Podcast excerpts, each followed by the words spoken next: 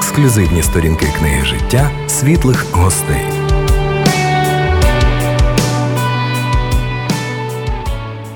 Дорогі радіослухачі, всі, хто зараз з нами на «Хвилі світла», я вітаю вас в рамках програми «Світлі гості». Як ви знаєте, а можливо ще і ні, це програма про те, як Бог діє в житті простих людей. Дійсно, кожен із нас, наче той журнал життя, і кожен шлях унікальний і неповторний. Сьогодні в нашій студії Віталій Хромець, директор громадської організації «Несторівський центр», координатор ініціативної групи «Інакша освіта», доцент, освітній експерт, ну і далі три крапки, адже Богу відомі всі деталі. Віталій, я вітаю вас. Доброго дня. Ради бачити вас в нашій студії. Я вже відчуваю, з чим ми зіткнемося зараз, з багатим досвідом, пов'язаним саме з освітньою сферою. Але на початку ми хочемо познайомитися з вами. Поділіться, будь ласка, із нами якимось, можливо, таким улюбленим заняттям із вашого дитинства. Що це було? Я дуже любив з друзями гратися на вулиці в футбол. Це була моя найулюбленіша справа, і весь час, який я інвестував після школи, він йшов на футбол. Дуже знайома сфера, я згадую своє дитинство, це також було схоже на це, або футбол, або якісь ігри, коли ми били один одному по воротах, і це також запам'ятовується. В дитинстві кожної людини, мабуть, я не використаю це слово, є люди, які по-особливому впливають на особистість дитини, можливо, навіть на все її майбутнє, чи на певний період. Хто це був в вашому житті, Віталій? Пригадайте цю людину, чоловік, жінка, близька, можливо, не так близька людина, яка по-особливому вплинула на вас в дитинстві? Ви знаєте, я можу сказати про те, що на мене вплинули, як би це не банально звучало, мої батьки. Я згадую, дуже сильно вплинула на мене моя прабабуся, яка була віруючою православною християнкою, яка...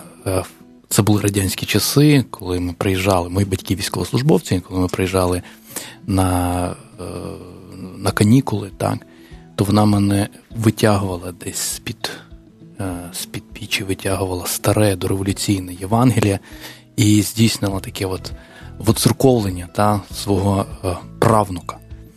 І друга зустріч – це людина, яка, в розмовах з якої я зрозумів для себе, що таке віра в Бога.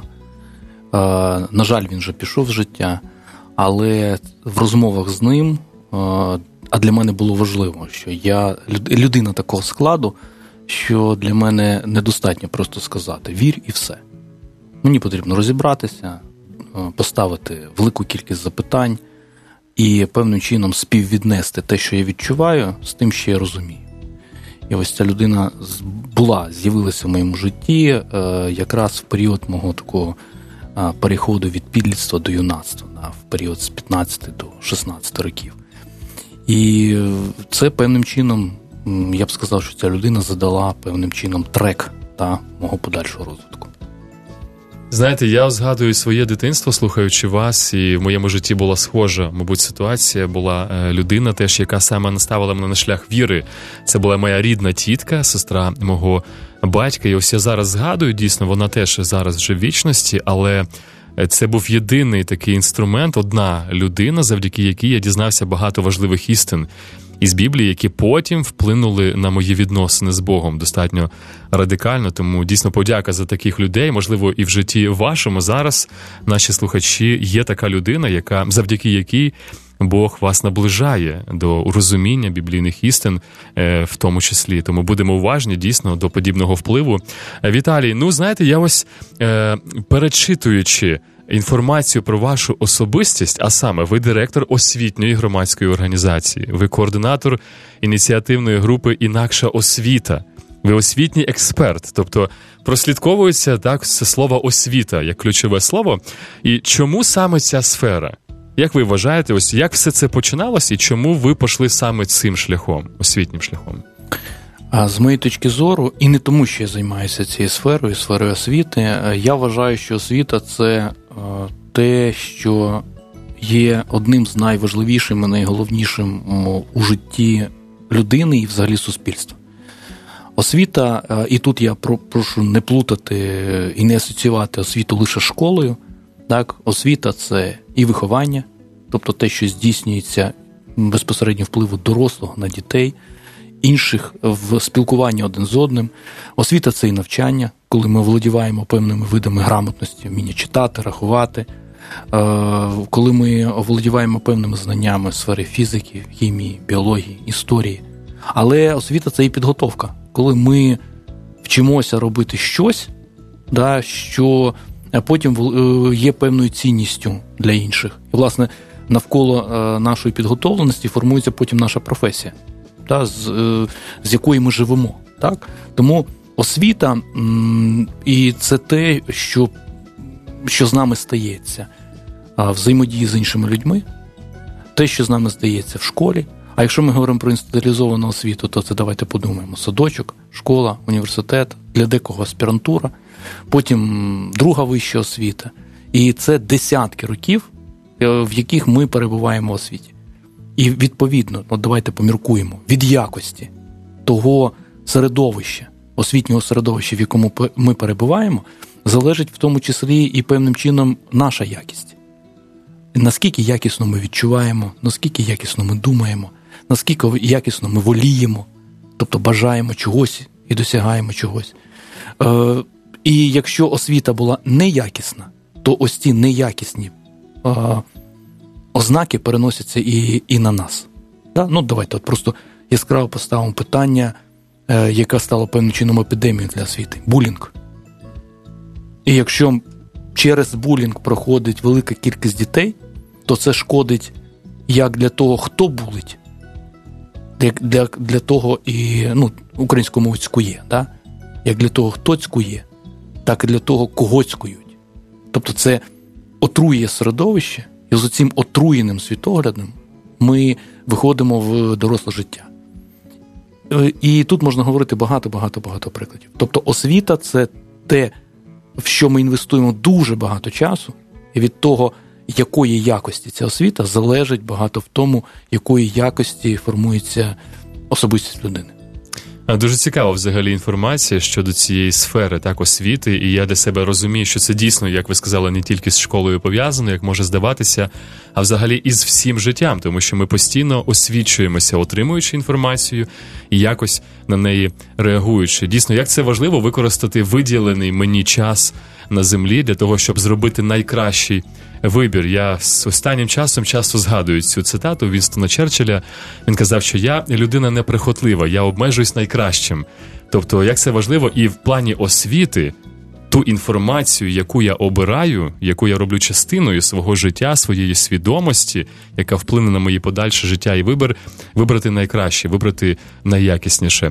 Віталій, громадська організація «Несторівський центр», директором якої ви являєтесь, заснована задля сприяння у вирішенні кризових явищ в системі освіти і науки України. Це інформація з сайту даної організації. Основною метою діяльності організації є розвиток освіти та науки, пошук та формування їх перспективних інституційних форм. Не всі слова, можливо, будуть зрозумілі для наших слухачів. Дайте відповідь, будь ласка, ось на таке питання. Мені цікаво, а які кризові явища в системі освіти України наразі ви б могли виділити? Що це взагалі таке? А от давайте також кожен із нас відповість на запитання, чи подобалася йому та освіта, от, де ми перебували. Чи подобається, якщо ми батьки, та освіта, яку здобувають наші діти. Чи подобається нам та освіта, яку ми здобували, коли ми були студентами, і т.д. і т.п. Чи подобається рівень отриманої освіти, рівень підготовленості роботодавцю. Там, ну, і багато. І відповідь здебільшого не подобається. Тобто, фактично, ситуація вражаюча. Ми перебуваємо в системі інституалізованої освіти. Ну, інституалізована освіта, якщо розшифровувати цей термін, це, власне, освіта, яка перебувається в певних інституціях. Садочок, школа, університет, аспірантура, там і т.д. і т.п. Ось це, власне, інституалізовані форми. І більшість з нас не задоволені освітою, ні той, хто її здобуває, ні результатами цієї освіти серед випускників.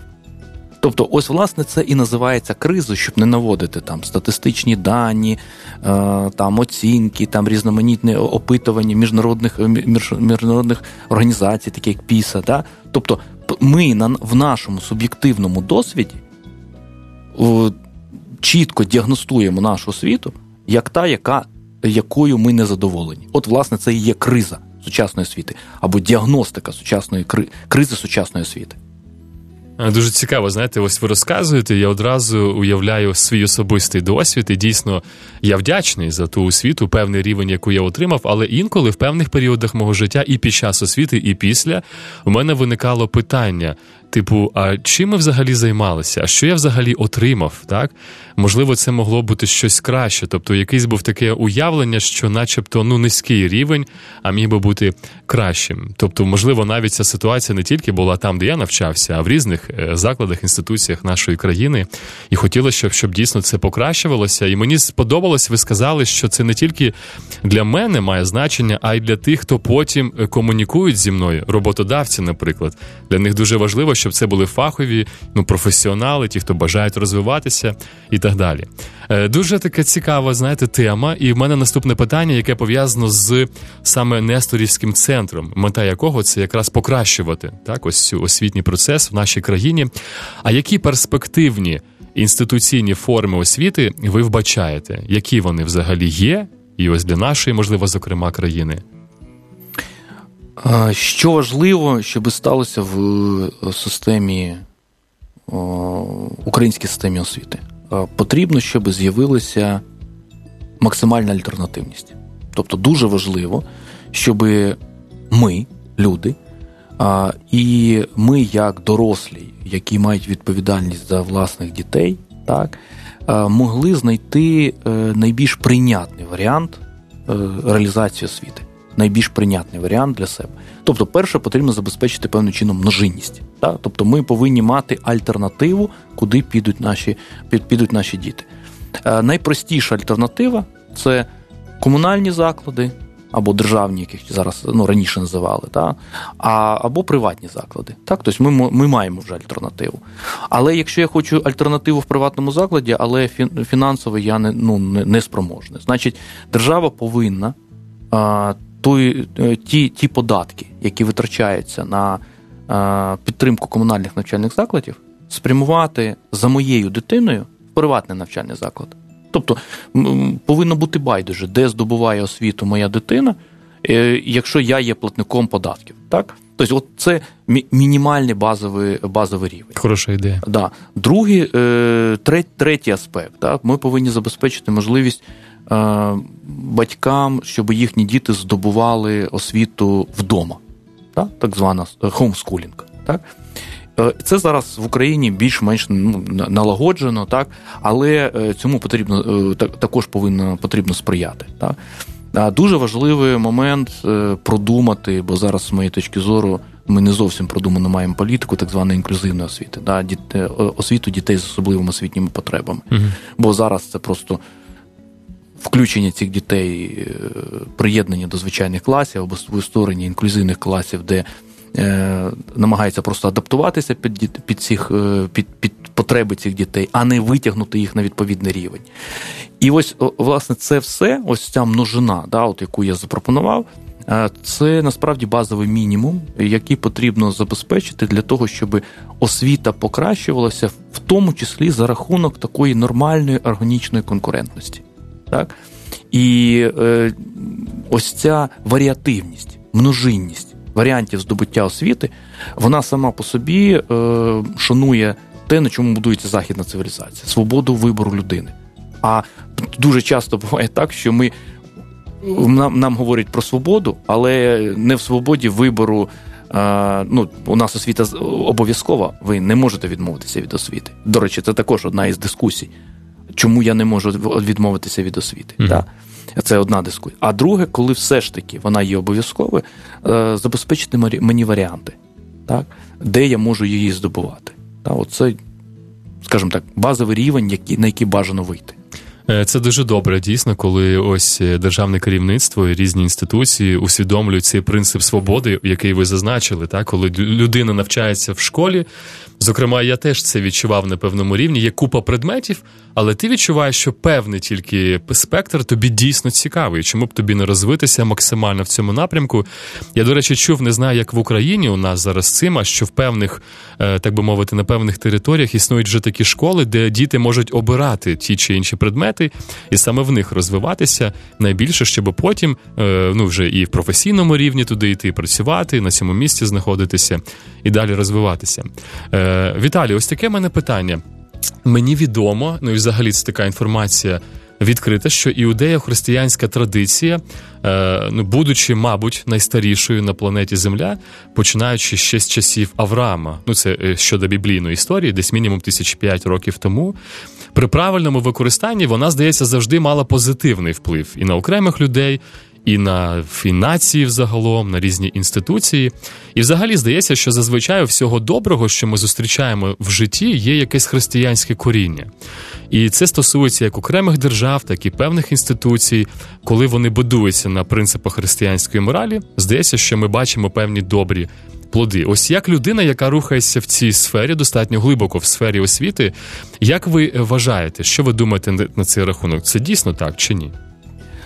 Якщо ми говоримо про той світ, в якому ми живемо, або частину якого світу є Україна, то моє переконання в тому, що ми є частина європейської цивілізації і в широкому західної цивілізації. І так сталося, на жаль, для нас, що ми знаходимося на розломі між європейською західною цивілізацією і східною або руською цивілізацією, тому що, до речі, якщо ми говоримо про Росію, то ми можемо говорити про те, що там є і завжди були дуже сильні прозахідні тенденції. Так? Але зараз якраз на території України відбувається конкуренція цих двох цивілізаційних утворень. Так? І західний світ, він побудований на двох стовпах. Це греко-римська античність, давайте скажемо, якщо говорити в номінаціях релігійних, язичницька античність, греко-римська язичницька античність і іудео-християнський світ. І, до речі, якщо ми говоримо про виникнення і поширення християнства, то якраз християнські мислителі переосмислили греко-римську язичницьку традицію, так, і певним чином її поставили на служінні християнству і побудові християнської цивілізації. І тривалий час, фактично, ми можемо чітко говорити, що до 17 століття, давайте навіть до 18 століття, кінець 17-18 століття, релігійний чинник просто фундаментально впливав на розвиток культури, в цілому культури Європи і пов'язане з ним світу. Наприклад, колонії, які на той час виникали. І тому ми можемо сказати про те, що в основі, навіть якщо ми говоримо про світські держави, в основі все одно покладені ті принципи, які були закладені в античній та іудео-християнській традиції. Наприклад, принцип, який прийшов від нас від язичницької античності, це принцип справедливості. На цьому побудоване право. Просто правова система. А принцип свободи, він приходить з християнської традиції. І якщо просто запитати, що таке західна цивілізація, які її фундаментальні принципи, якщо відповідати швидко і коротко, то це принцип справедливості і принцип свободи. Принцип правової організації взаємодії людини між собою і принцип індивідуальної свободи кожної людини. Так? Це коріння і основа нашого цивілізаційного утворення. Того, чого немає в інших цивілізаціях, і ми не оцінюємо, це добре чи погано, просто так є. І так сталося. Дуже цікаво, спілкуватися з освіченою людиною, і ось особливо, коли ви виділяєте, базуючись на певних аргументах, такі, основоположні речі, свобода і справедливість. На них побудовані великі держави, там цілі континенти нашої планети Земля. І дійсно, навіть, знаєте, у свій час, перечитуючи Конституцію України, я помітив, просто перечитуючи різні її закони, там різні пункти, так би мовити, що в ній теж прослідковуються ось ці принципи. Принцип свободи, принцип справедливості і, можливо, навіть милосердя, я би сказав. Тобто наша Конституція України теж фактично базується на ось цих християнських принципах. І це добре, але найкраще, коли це впроваджується в різних, так би мовити, інституціях, в різних місцях нашої країни. Ну що ж, ми торкаємося поступово християнських принципів і, мабуть, і богослів'я. Знаєте, я знаю, що певний, частина вашого життя, ви займалися богослів'ям саме на рівні вивчання, на рівні викладання. Так? Хоча богослів'я, звісно, це взагалі про життя людини. Те, як людина сприймає Бога, так? Те, як вона про нього навчилася, що вона про нього знає. Як ви вважаєте, Віталій, взагалі роль і важливість богослів'я, наскільки вона важлива саме в освітньому процесі? Якщо ми говоримо про богослов'я, то або теологія, це абсолютні синоніми. І саме богословська традиція, вона певним чином була вершиною розвитку взагалі системи освіти в епоху середньовіччя. І тривалий час, це протривало так само десь до 18 століття, коли після завершення факультету вільних мистецтв, який пізніше став філософським факультетом, ви могли стати медиком, теологом або юристом. Але на самій вершині, ви можете навіть це зображення побачити там на різних фресках, на різних зображеннях, теологія знаходилася на самій вершині. Теологія на той час, вона відповідала на запитання, як влаштований світ, яке місце людини в цьому світі, і який промисел Бога по відношенню до світу і до людини. Так? Тобто богослов'я в західній цивілізації це була наука або сфера, яка відповідала на головні, ключові питання буття світу і людини в діапазоні божественного. Після процесу секуляризації всі дисципліни були вибудовані уже в горизонтальній площині. Тобто вони не вибудовувалися, як в середньовіччі, ієрархічно. Вже починаючи з 19 століття, вони вибудовуються в горизонтальній площині, і вже освіта більше схожа на певним чином оркестр, такий симфонічний оркестр. І богослов'я в класичних університетах, вона займалася чільне місце. Тобто вона грала свою партію. Так. І коли ми говоримо про класичний університет, будь-який в західному світі, богословський факультет обов'язково має бути присутній. Так? І от коли Україна здобула незалежність і поступово долала свою атеїстичну минувшину, то виникало питання, як повернути богослов'я до освітнього контексту. Спочатку був прийнятий закон про свободу совісті релігійні організації, де богослов'я розвивалося лише в закладах, які були створені церквами та релігійними організаціями. Тобто семінарії, академії, духовні навчальні заклади, як ми зараз називаємо. Але поступово поставало питання, а чому так? І виникає боротьба за те, щоб богословська освіта з'явилася, давайте назвемо, в світських навчальних закладах. Так?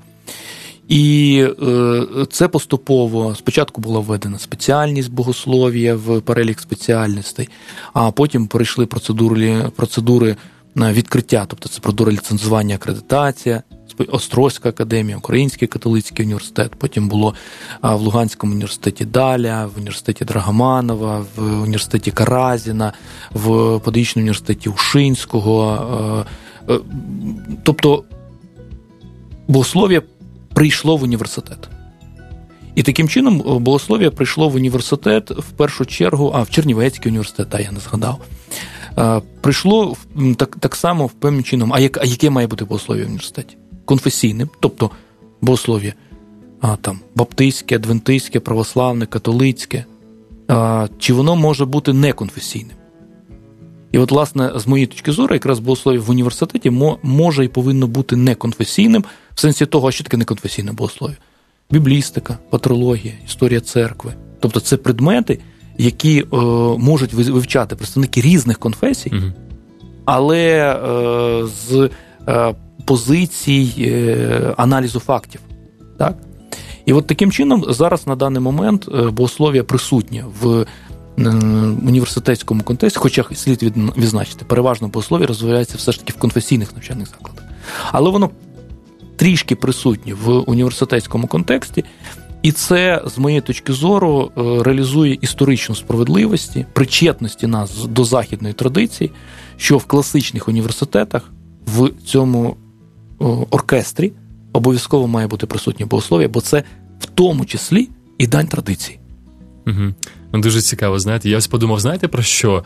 Якщо взяти Біблію як історичний документ, а також всі інші різні історичні документи, які ми маємо, і дійсно, як ви сказали, аналізувати факти, так, історії, і приходити таким чином до усвідомлення і відповіді на ось ці основні питання, дійсно, життя, як влаштований світ, яке місце людини в цьому світі, і як Бог, який створив все, взаємодіє з людиною, то, мабуть, це було б дуже добре, якщо б всі ці відповіді на аналізу фактів, історичних документів ставали більш ясними, особливо для тих людей, хто викладає, так, в тих чи інших навчальних закладах. Дуже цікаво, знаєте, і ось ми торкаємося вже особистості, саме вчителів і учнів. Я думаю, також було б доречним питання наступне, тому що взагалі освітній процес, він складається якби з двох сторін, так?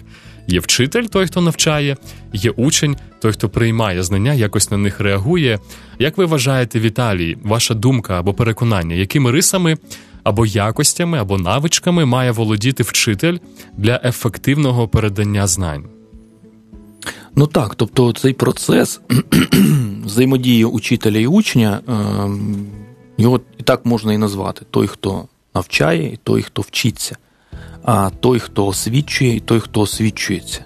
Да, от в англійській мові навіть два окремих слова. Да, to teach і to learn. Да, тобто, відповідно, дія учителя і дія учня. І отут дуже важливий момент, який є ключовим. Тому що те, як вчитель навчає, безпосередньо залежить від того, як учень вчиться. Угу. Результат вчителя залежить від результатів учня. Тобто не можна просто, як деякі вчителі кажуть, я виклав матеріал. Я запитую, ви навчили чомусь після цього уроку? Діти в вашому класі стали розумнішими, стали знати більше, навчилися чогось робити? Викласти матеріал – це не справа вчителя. Да? Тобто це порушення всіх засад взагалі освіти і педагогіки. Цікаво. Тобто моя задача – це те, щоб мій учень, давайте спростимо, щось знав і вмів. До речі, якщо я знаю, значить я щось вмію. Ось коли я тільки щось завчив для того, щоб потім відповісти на тест, я нічого не знаю. Знати – це коли те, що я отримав, тепер впливає на мою діяльність. Я тепер навчився щось, я тепер вмію щось робити. Угу. Знання, тобто, чи знаю я щось, перевіряється на основі мого вміння. І от найгірше, що може бути, це коли перевіряється знання на основі мого вміння запам'ятовувати. Угу. Тобто тільки відтворювати інформацію. Це найгірше, що може бути. Так от, простий критерій того, що я знаю і вмію, є ще один важливий термін – розумію. А що таке розумію? Розумію – це означає, що я можу те, що я знаю і вмію, переказати своїми словами, застосувати в різноманітних ситуаціях, не тільки в навчальних. Так? От, як я можу використати закон Ома, про який я дізнався там, от, десь там в своєму повсякденному житті. І, власне, учитель – це людина, яка повинна вміти, оце є ключова, має бути ключова компетентність, викликати інтерес і бажання вчитися учня. Якщо цього не відбувається, процесу навчання не відбувається. І тоді це просто марнування часу учителя і учня. Добре, учитель хоч принаймні отримає компенсацію у вигляді заробітної плати. А якщо немає інтересу і бажання вчитися у дитини, то вона людина, яка найбільше потерпіла. Тобто вона втратила свій час на уроці. А уявіть собі, скільки часу ми витрачаємо, сидячи на уроках, на парах. І в результаті не тільки нічого не отримала, вона втратила свій час, вона ще й вийшла з негативної емоції. А що це було? А навіщо воно мені потрібно? А чому я нічого не зрозумів? А чому? І багато-багато чого різноманітних запитань-відповіді, або просто негативних реакцій. Да? І потім ми кажемо, чому діти там конкретні так себе погано поводять? Чому вони той? Наслідок того, що вони не вшановані. Внаслідок того, що тут не було актуалізовано їхній інтерес. Внаслідок того, що під час уроку припинилося їхнє життя. І людина бунтує, тому що у неї вкрали частину її життя. Угу. Логічно. І тому ось учитель і мій улюблений педагог Олександр Василь Олександрович Сухомлинський, він констатував наступну річ. Для того, щоб відбувся контакт учителя і учня, головне і найперше, що має відбуватися по відношенню до учня, учитель має любити учня. Mm-hmm. І якщо цього немає, то учителя можна, він є профнепридатним. Тобто, уже нічого не можна зробити з цим, говорить Сухомлинський. Да, це дуже радикальна, дуже сильна теза. Але вона, певним чином, відповідає дійсності. Згадаємо, будь ласка, коли ми кажемо, мені подобався якийсь конкретний предмет в школі. Насправді нам подобався вчитель. Так. І ось це проста реакція дитини на те, що їй подобається. Їй подобається тоді, коли їй подобається учитель. А учитель подобається тоді, коли він зацікавив своїм предметом учня, а він може зацікавити своїм предметом учня, коли учителю цікаво викладати свій предмет і цікаво працювати з учнями. Крапка. Ось це, навколо цього обертається вся педагогіка. Дуже цікаво. Отже, вчитель має вміти зацікавити свого учня, викликати в нього бажання, і дуже багато залежить не просто від викладання знань, а дійсно в правильному відношенні любити так дитину і максимально ефективно, цікаво для неї доносити той чи інший приклад. До речі, ви згадали про Олександра Сухомлинського, хтось називав його школу школою сердечності, так? Тому що він дійсно навчав любити, перш за все, ну і навчати теж добру, любові і милосердю своїх дітей. А якщо ми говоримо про учня, так? Якщо з сторони учня подивитися або поставити себе на місце учня, що допоможе учню, на ваш погляд, отримати максимальний результат в процесі освіти, ну, можливо, навіть при різному рівні навчання вчителів? Ну, знаєте, це не задача учня. Mm-hmm. На то так сталося, да, що дорослі опікуються дітьми.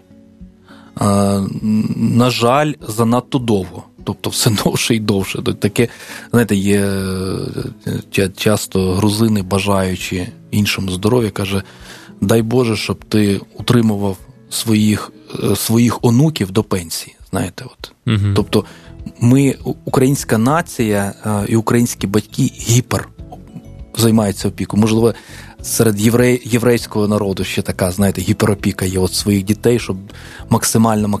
Тобто дитинство завершується дуже часто у нас десь після отримання бакалаврату, знаєте, бакалавра, да, десь там.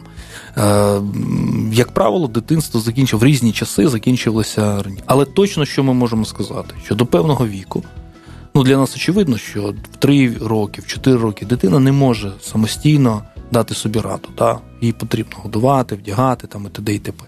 І тому до певного часу дитина знаходиться під опікою дорослих, і тому задача дорослих зробити таким чином, щоб все, що відбувається з дитиною, воно відбувалося у відповідності до її віку, до її розвитку, до її потреб, до її бажань, вшанування її почуттів, заршування її думок. От. Тому що в основі ж ми пам'ятаємо, в європейській цивілізації знаходиться свобода. Так? Mm-hmm. І як ось це все зробити, це дуже складна, нетривіальна задача. А орієнтуватися на результат, це ми вже можемо, ми здатні десь приблизно там, в юнацькому віці, це там 15-16 років. Нас тоді цікавить результат. До цього віку, до до періоду підлітства результат не цікавить. Цікавить процес. Якщо нам процес цікавий, то учитель досягає результату. Якщо процес не цікавий, а ви мотивуєте результатом, то нічого у вас не вийде. Так? Тобто ми маємо організувати, як дорослі, так, щоб дитині було цікаво, але ми досягали тих результатів в дітях, які їм потім будуть корисними в їхньому дорослому житті. Ну, ви ж не на повному серйозі не садите перед собою 6-річну дитину, каже, рідненький, скажи, будь ласка, ти хочеш читати, навчитися читати, чи писати? Я не знаю, чого я хочу, да. Да, він скаже, я не знаю, я не можу, я не то, я не сьо. Тобто ми знаємо, що йому потрібно читати і писати, тому що світ створений таким чином, що якщо ви станете дорослим і не будете вміти читати і писати, у вас з'явиться маса проблем. О, так. І тому дорослі, розуміючи це, вони прогнозуючи, що буде з цією дитиною, в якому суспільстві вона буде жити, вони повинні для неї задовільнити її об'єктивні інтереси, але зробити так, щоб в процесі задовільнення цих об'єктивних інтересів їй було цікаво. От ми між об'єктивним інтересом і цікавістю самої дитини. От. Так чи інакше, ми задовільняємо ці базові потреби кожної людини, да, і якщо ми їх не враховуємо, не вшановуємо, то тоді процес навчання перетворюється на таке от катування. Да, от цього не можна допускати.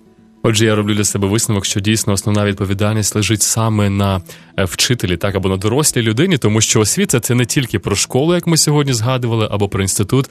Це те, що відбувається постійно в нашому житті, і якраз зі сторони дорослих по відношенню до молодших ми передаємо досвід, важливі знання. Ми сьогодні згадували про християнство або юдео-християнську традицію. І мені, знаєте, що стало цікавим? Що основоположник, так, або обличчя, представник християнства – це Ісус Христос. Дуже цікаво, що Він теж був вчителем, так, і, мабуть, найкращим прикладом для всіх, хто хоче зростати в педагогічній практиці. Він любив людей, Він поважав людей, Він навчав з точки зору свободи, справедливості, милосердя і іншого. І навчав не тільки якимось базовим речам, які знадобиться в фізичному житті, а також навчав і про вічне, духовне життя, немало кажучи про Боже Царство. І достатньо, до речі, в достатньо цікавій формі. В формі притч або ілюстрації, що зацікавило людей настільки, що вони просто сотнями і тисячами за ними ходили. Але мені також відомо, що якщо говорити про земний рівень, ви створили серію книг, і, на жаль, ми не зможемо торкнутися глибоко цього питання, але я просто трохи скажу, серія книг під назвою «Педагогічні концепції», де ви висвітлюєте різних людей, в тому числі Олександр Сухомлинський, наш український, про якого ми згадували, і про їхні педагогічні концепції або підходи до викладання. І, можливо, вас зацікавить, дорогі радіослухачі, ви можете зайти на сторінку, знайти Віталія Хромця в інтернеті і поцікавитися також і цією серією книг. А наразі ми наближаємося до завершення спілкування. Ну і хочеться просто попросити вас, Віталій, якби, можливо, якесь коротке слово, побажання, слово підтримки, як кажуть, від серця до серця для наших слухачів. Будь ласка. Найважливіше, що ми можемо зробити для наших дітей, це дати їм правильне виховання і дати їм хорошу освіту. Тому я бажаю в тому, щоб ми до освіти наших дітей ставилися максимально відповідально. Ви прослухали програму «Світлі гості» на Світлому Радіо. До наступних зустрічей!